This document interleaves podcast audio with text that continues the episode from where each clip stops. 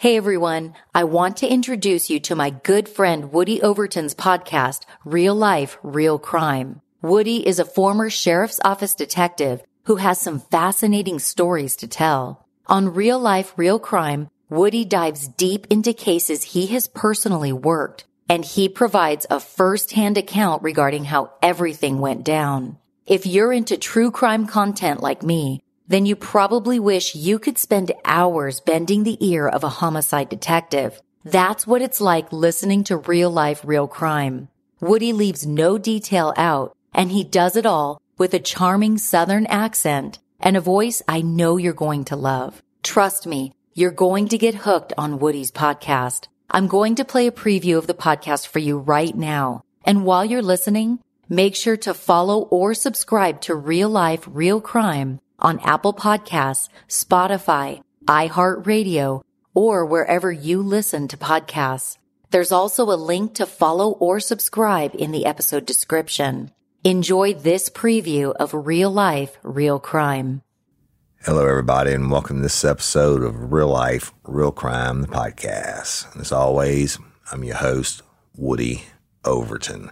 It's going to be the most disturbing thing, probably, that I've ever told y'all about. I don't know what to say because we're going to delve into the mind of pure evil. So, uh, and I hadn't even thought of a name of this episode yet, but I guess we'll call it Mr. Nice Guy.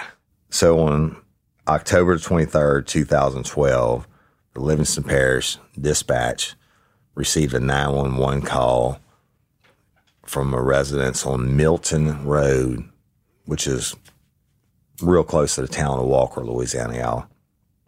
And, you know, dispatchers hear a lot, uh, uh, from the funny to the, the most bizarre, et cetera.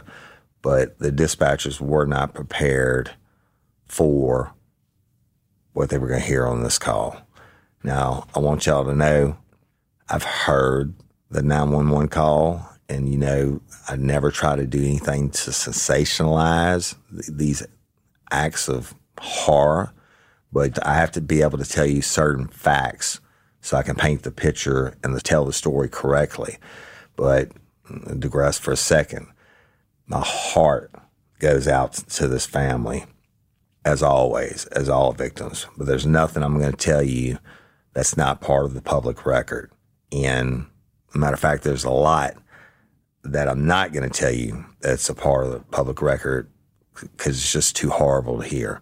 So let's go back to October 23rd, 2012. The 911 call comes in and they hear a male on the phone and they hear the phone drop.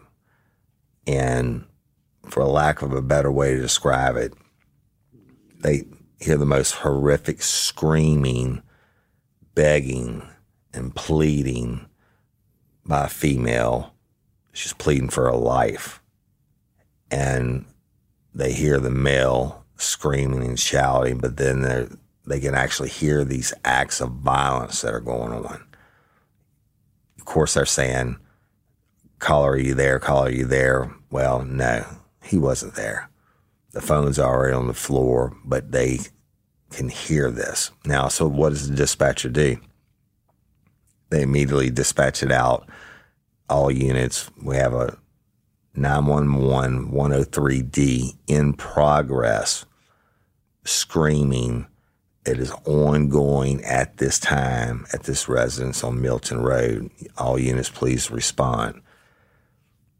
So, where Milton Road is, y'all, the first officer to get there was a Walker City police officer. He approaches the residence, and, and within seconds, uh, a blue and white or Livingston Parish Sheriff's Office deputy would pull up on the scene also. They approach the residence, they could hear the screaming. Says, take the door, and they walk in to a scene of a nightmare. Cops have to see a lot of bad things, horrible things. I promise you, they'll never see what they saw when they took that door again. God, I hope they don't. But when they took the door, they look in and it's open into the kitchen area and they see a white male standing over a female. The female's throat has been slashed, but he's standing over her, and his hands are inside of her stomach. Obviously, her stomach has been slashed open. Her hands are inside his stomach, and they hear him say, Why aren't you dead yet?